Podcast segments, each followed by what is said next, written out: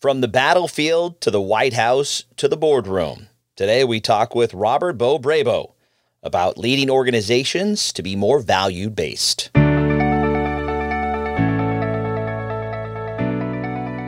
Welcome to the Blanchard Leader Chat podcast.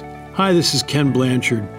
We need a new leadership model in business today, one that values both people and results where leaders see their role as serving instead of being served. In this podcast, my friend and colleague Chad Gordon interviews experts who help us explore different aspects of leadership. I know you'll be encouraged and inspired by what you hear, and you'll walk away with ideas and insights that will help you be the type of leaders others want to follow. Ready to get started? I'll be back at the end of the interview where I'll share what I've learned and how I'll be putting it into action. Now, enjoy this installment of the Blanchard Leader Chat podcast.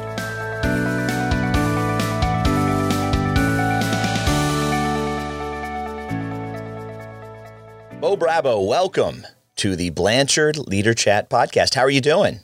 I'm doing great, Chad. Thank you for having me. Excited to excited to do this. Yeah, we're going to dig into your book from the battlefield to the White House to the boardroom, leading organizations to valued-based results and you have such an interesting career and such a great trajectory, you know, through the U.S. Army and your time um, mm-hmm. serving mm-hmm. two different administrations, two different uh, political administrations in the White House, uh, um, and so many other different stops along the way. What interests you so much in kind of getting the word out? Is it just you, have had just this great example of, of leadership in the Army?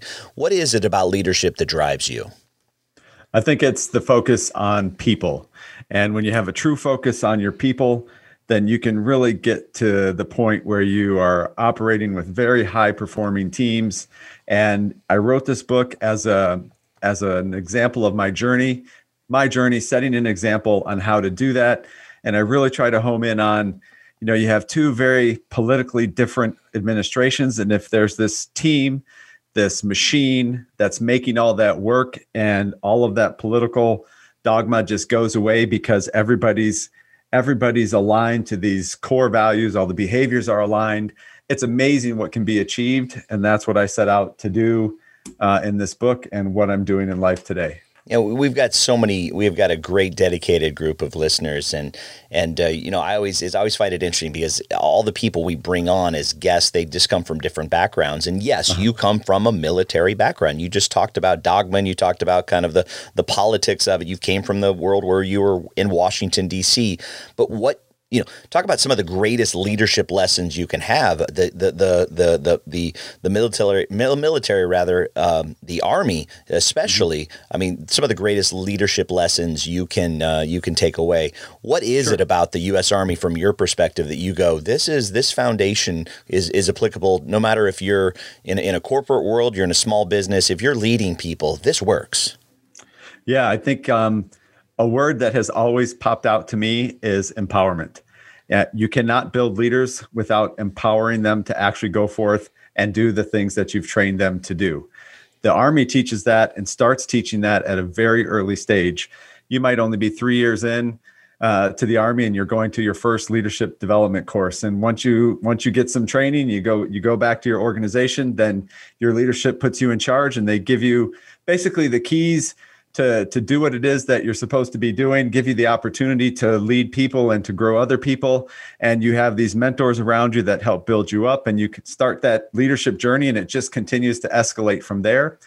And without the empowerment piece uh, when you put people in charge if you don't actually empower them to do it uh, they don't learn to the fullest extent possible. Uh, so i pull empowerment away from there. I hear it a lot in the corporate world the, the importance of empowerment. But if you don't actually let go of the reins and let your people, it's almost like, you know, you got to let them go and they might fail and that's okay. And you pick them back up and maybe do some more training, some more testing and let them go again. Uh, it is such a powerful, a powerful tool. Uh, and if you don't get there, then, then then you may not build the leaders that you think you're going to build or that you'd like to build. And a great example of that from a military perspective uh, at all levels, right? You have commanders. Well, those commanders, they may they're given a mission and then they're empowered to go accomplish that mission. Uh, that that's how it works. Even when I was working at the White House, you know, we had an agency commander, and when he said when he gave the order and he says, "Bo, you're going to go lead this this communications team for, you know, President Obama's trip to Chicago or wherever," when I was out on that trip site as the the head representative of our agency, my commander expected me to lead with that authority as the, as the head of that organization while on the road serving the president. And if he had tried to micromanage or, or, or anything like that, it would have just made for uh, almost an impossible mission accomplishment uh, mindset, if you will. It just you just would have never gotten there. So empowerment, Chad, it's a big word. It means a lot. You got to let your people do what it is that you want them to do. Yeah, allow your people to be brilliant, allow your people to yep. shine. And so you you speak so highly uh, and and and you you connect values within almost everything that you talk about. And, and obviously, um, for you, um, those values really were hammered home um, within your time in the in the army. And so, right. how do you see the linkage between you know values based leadership and, and and having the right behaviors? And, and ultimately, I mean, what all of our listeners are concerned about is how does all of this work to to the, the results of the bottom line? Yeah, great question. I love that question. So values-based leadership is all about behaviors, and I tried to tried to put that into and I tried to put it into a formula um, where behaviors plus time equals values. So to get to the bottom line, when you when you when you look at organizations, uh, a great example is like JetBlue Airways. They they have done this in the civilian world where they said these are our values, and these are all the behaviors that we would have associated and expect of these types of values. And it starts at the top. So the stakeholder from the CEO all the way down to your most junior employees, those behaviors are defined and what they expect and what they should be. And then everybody exemplifies those behaviors. And when you multiply that by all your employees, that really develops the culture of your organization. So if you have core values and there are words on a website they're words on a wall inside the organization, but nobody has taken the time to actually define what those values mean, all the way down to individual job position and behaviors expected in every single role inside of your organization. And it's communicated over and over and over in everything that you do from hiring new candidates, bringing people onto the team, integrating them, getting them to be within the fabric of your organization, uh, and always communicating what your values are, what they stand for, and why they're important. That is how you get to that is how you get to true uh, inclusion inside of your organization. How you empower your people. It will it will lead to uh, teams having ownership. They'll all consider themselves stakeholders in the organization and take ownership of everything that they're doing. And when your when your team members your people have real ownership inside of the organization because they truly feel like they belong and they're all tied to a set of to a set of very strong core values their performance goes through the roof. So that's the bottom line. And there's plenty of studies. People don't have to, to trust me on it. There's plenty of studies out there that show this is the case. When you have strong core values and it's and it's proliferated throughout the organization. Individual core values aligned with the company core values, and it's communicated consistently and regularly, then people perform better. People perform higher. Teams collaborate more. There's more innovation. Uh, it's like we've built, if you think about it, if you're going to build a house, it needs to be on a foundation. Uh, if it's not built on a foundation, it could blow over, it's going to fall down, it could tilt companies are this organizations are the same way. You got to have some type of foundation that you're building your company upon. And the best foundation from my experience is values. Your core values what do they mean? They're not just words they have meaning. What are what are all of the behaviors that you would want to see based on those core values in every single role inside your company? You had such a career in in the U.S. Army, and thank you for your service. You saw combat uh, um, uh, notably, you talk about the combat you saw in Iraq um, back mm-hmm. in the aughts, uh, in the 2003, 2004, I believe 2004. What mm-hmm. uh, you know? What's a story that you can share with us that really exemplifies all of your training um, and how it applied when things get really rough? Because again, you know, as we record this, I always like to timestamp this, but as we record this in May in 2021, still in the midst of, of, of COVID and the pandemic, and our workforce right. has changed drastically. So let's just be very honest. Our battlefields on a daily basis are going to be very different than what you experienced, but but true leadership comes to light um, when people's lives are on the line. What did you see during your time? What's a story that you can share with us that really sticks with you about how all of these learnings really, really pulled together and uh, not only um, helped you complete your mission, um, yeah. but uh, we're still talking today, which means you were you were able to go through and and be a part of some successful operations.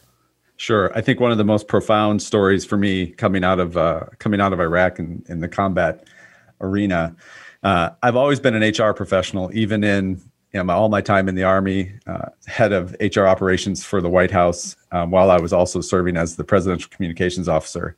Um, but in a combat zone, HR takes on the role of casualty operations, and I had uh, I had teams that were assigned in the combat support hospital.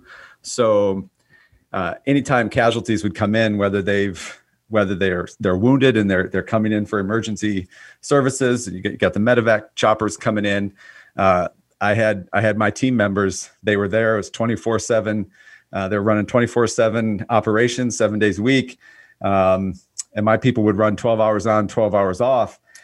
And what what came to reality really quick, uh, the types of things that they were seeing and witnessing in that environment, whether they're wounded soldiers uh, maybe soldiers who have been killed in action uh, coming in, and then their role to capture that and uh, the administrative piece of of talking what happened, who saw this, its witness statements. There's all this. There's this HR role, if you will, inside of this uh, casualty center in a in a combat support hospital.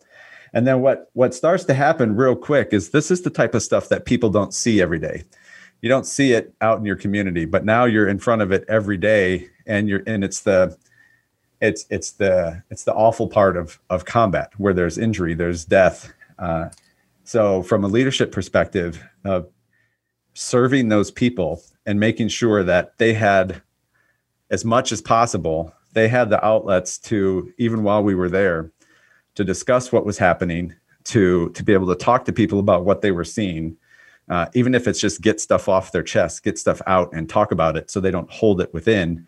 Uh, and then make sure that there was a rotation so that you're not you're not in this type of role for an entire year. Um, we did a couple months in the role, then we would switch out, have different people take on the role. Um, but it was the reality of combat uh, hitting my team uh, almost on day one uh, when when when casualties start coming in. Uh, it's it's just something that that's the only place you experience things like that. Um, and unless you're a first responder in the U.S., it's not something that you that you see. So that that that hit me hard, but it, it even brought home, Chad, the reality that hey, you know, servant leadership means uh, even in this environment, I have to do everything I possibly can to take care of my troops, their health, their well-being. Um, even in that environment is critical. Let's transition to uh, your time in the White House, and I had mentioned sure. this early on. You had talked about, uh, or I, I, had shared that you you served two different administrations. You were there with yep. uh, um, uh, George W. and then there with uh, with President Obama as well. Um, and it's interesting because when I when I think about leadership and when I think about you know the corporate world, you know there are politics there. There are of course politics sure. there, whether they're spoken or unspoken. Sometimes it's just a part of the culture. How are you able to find you know that that middle ground where you were able to didn't matter you know who you could or couldn't serve, um, mm-hmm. you know from a from a, a, a, you know from a fundamental uh, uh, standpoint, you know where you where you may lie on the spectrum. Um, how do you lead in the midst of of some competing ideologies? You know, how do you lead when when people are, are, are serving different masters, so to speak, and how can you do that in a way? What's ways where people? Because I think I think long winded question, but I'm trying to get the yeah. heart of this is which is the li- the world has changed so drastically and got so divided yeah. lately and so divisive on your Facebook accounts and other where how can you sit down how can you be a better leader when there are those other inputs which could impact the way you feel about a person yeah, I think the first one is to have a sense of duty. Um, So, you know, the Army describes duty as fulfilling your obligations. So if you're if you're a service member or a soldier like I was, and you're in the White House, and even though the administrations change and they're very different, uh, you still have the sense of duty to fulfill fulfill your obligation supporting the office of the president, not supporting President Bush, not supporting President Obama, but supporting the office of the president, because that's that's the the office of the free world, if you will. And when you have that sense of duty uh, and what you're uh, fulfilling your obligations, it helps you look past um, any of your even your own political views or how you feel personally about a about a situation or a policy decision that they're making, whether you agree with it, don't agree with it, whatever the case might be, you have a sense of duty and and you have that same sense of duty within your entire team to perform the mission that you that you're uh, assigned to perform or that that you have a duty to perform. So if you think about that inside the corporate world, when you take on a position in any company, uh, you have a duty to fulfill the obligation of that position. You're getting paid to do it. You may be receiving benefits. Uh, the company hired you for a reason. You have a duty to fulfill the obligation of that role. So even if you know people come and go, leaders come and go, even if you don't agree with the CEO or you don't agree with your supervisor, you still have a you still have a duty to fulfill your obligation inside the role that you agreed to take. So there's some personal accountability that you agreed to take this job. This is what it's all about. Um, you made a decision, fulfill your obligation, and and another another thing that came from uh, working working with some great leaders and great teams, and under, understanding that whoever the leader is, uh, we'll say the CEO, commander, doesn't matter. They bring their team together, and when people are collaborating and talking and empowered to speak their mind and present ideas, potential solutions, knowing that the, the leader has the ultimate responsibility to make that decision. When they make the decision after they've heard from their team and received all of the input and they make the decision, then you have a duty as a team member to leave that room, leave that space to go execute the decision that the leader made. So I think that's where the politics and and the the office drama, the the rumor mill, all of those types of things inside the corporate world uh, could take from could really take from the military types of lessons is that when you when you're the person in charge and you have respect in your organization and you have honor and integrity and selfless service these types of things inside your organization when the decision is made then the team executes on the decision. And when you're finished with execution, you perform a good after action review, go over what you did right, what you did wrong, what can you do better the next time, and work on improve continuous process improvement. Um, but the key is the key is when the decision is made, the team has to be unified in executing that decision. And that doesn't mean you go out with your other team member and start bad mouthing the boss because you don't like the decision that was made. That's that's toxic. Um, that's what I try to infuse in any of the teams that I've been part of, any of the companies I've been part of since I retired in 2013. It's what we preach inside of our leadership development program that we have today. Uh, it's it's it's so important to to honor the decisions that are made and fulfill your obligation in doing so. As you're putting this book together and you're reflecting on all of your learnings, what did you find out that may have surprised you or when you put pen to paper around resilience how do you how do you nurture that how do you grow that how do you build that up in a person yeah i think that's um i think that's experience. Uh it just comes with uh that continuous um well number one it's it's having having your own mentors and coaches and leaders above you who encourage you uh, to build you up and to keep you going regardless of whether you fall or fail uh, or how difficult a certain time fr- a time frame may be or a project or whatever the case might be. And um, i think resiliency comes comes with your own personal experience and really reflecting upon it and i think that's what it, when your question in, in writing the book it was really a time of reflection to say man um, i'm so thankful these times some of these times were really difficult really, really challenging to get through. Uh, and they didn't always go the way you wanted them to go. But at over time, those all start to add up. And it's almost like any challenge that faces you, you just face it head on and it, you don't have you don't have the fear of going through it. Uh, and it just continues to build uh, build your resiliency internally. Um, but I think it it really takes the experiences. But but most of all, you have to you have to take those moments to to reflect upon and and really really analyze what it is that you've been through to start building your own self confidence that you can do it. You can get through anything.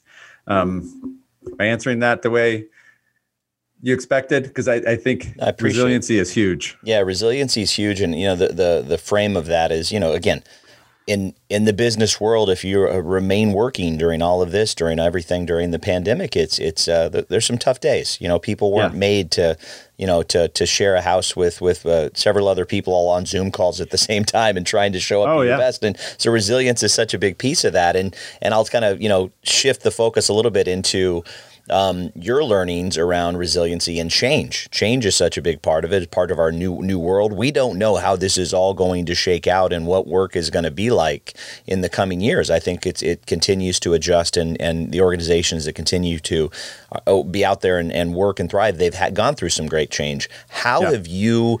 found what are some tips that you share sure. that you learned as it applies to uh, adapting to change, dealing with change, showing up and actually being a part of the change and and and try not to resist it as much. Because in the in the army, sure. I would imagine resisting change might get you some push-ups and some runs and things like that. And the corporate yeah. world doesn't have that. And also, let's be honest, um, you know, people are hurting at times during all of this. And so, how can you find? Yeah. How can you give people some tips on how to to better be adaptive to the the the, the obvious uh, expected change that's going to continue to come?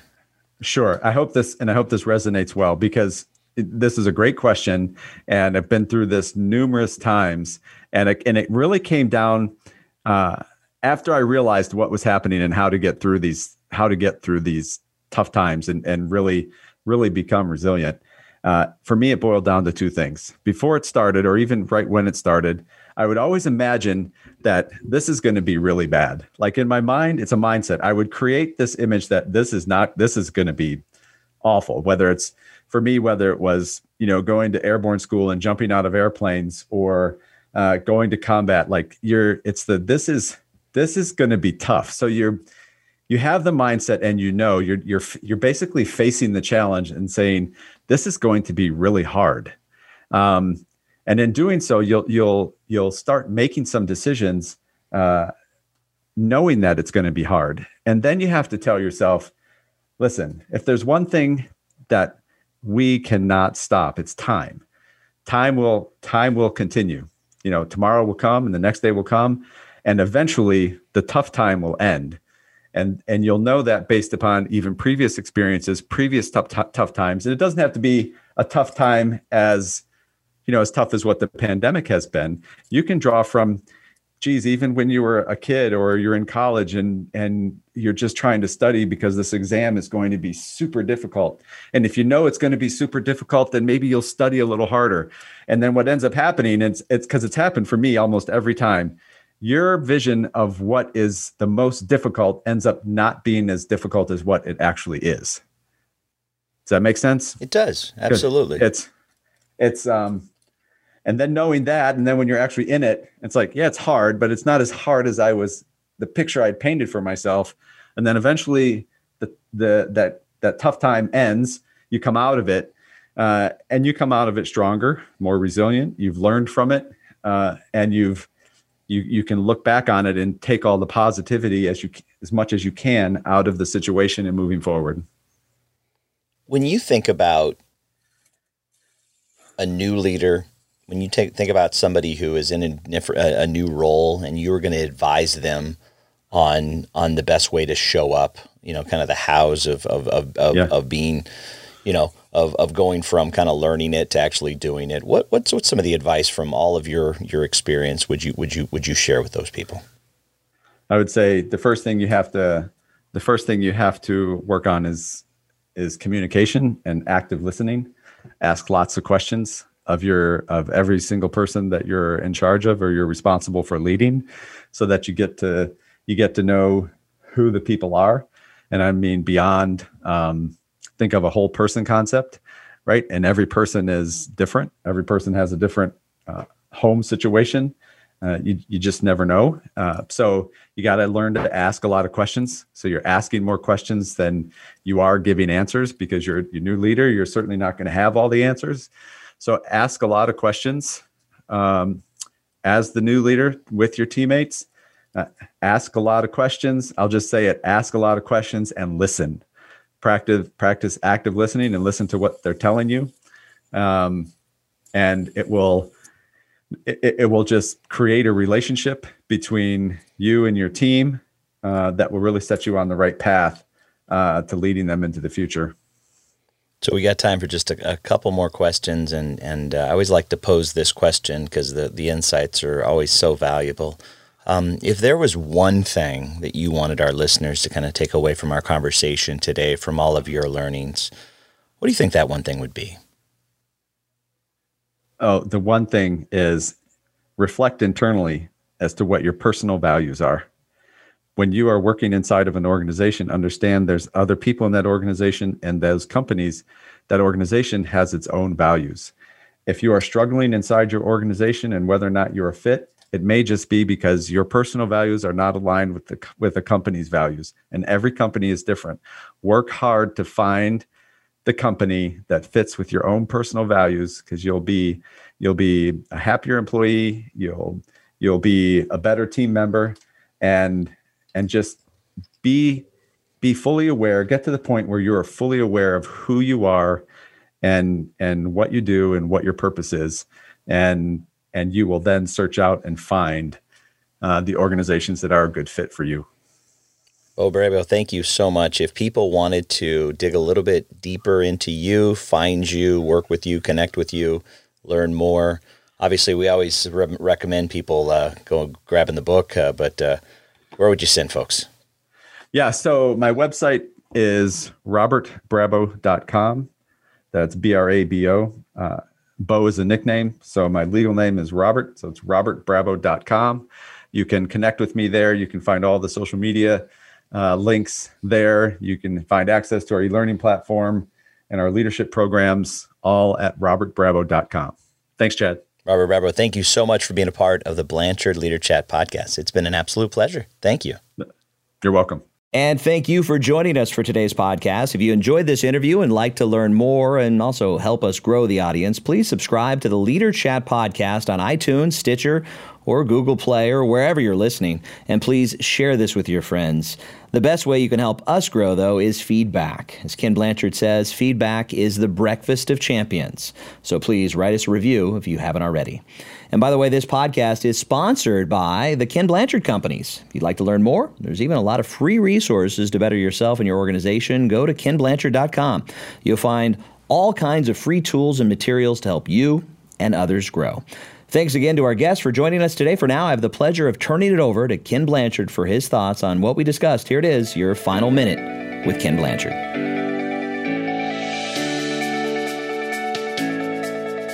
Thanks, Chad, for interviewing Bo Brabo because I just love the title of his book From the Battlefield to the White House to the Boardroom Leading Organizations to Value Based Results. And one of the reasons I love that is my father retired as an admiral in the Navy. And I tell you, as I was listening to Bo, I was just reflecting on what my father taught me. I never forget when I was in seventh grade, I won the president of my class in junior high school, and I came home and I was all pumped up. And my dad said, Congratulations, Ken, but now that you're president, let me give you your first leadership lessons. Don't ever use your positions. Great leaders are great because people trust and respect them, not because they have power. And what Bo is really saying is that the great leaders are leaders who lead according to their values, and people know what their values are. And when they're leading by their values, they know what they can, pre- can predict and what they can, can expect. And if you're in an organization where your values are different than the organization, you're going to be fighting it constantly. You need to find an organization where your values are consistent with that organization. What a great advice that is. And I want to tell you, his experience going from the military to the White House to the boardroom and all is just fabulous stuff. Listen to this, share this uh, with your people. They need to understand the importance of their personal values and the impact it has on people. And values led leadership gets great results. Thanks, Chad. Thanks, Bo. Great session.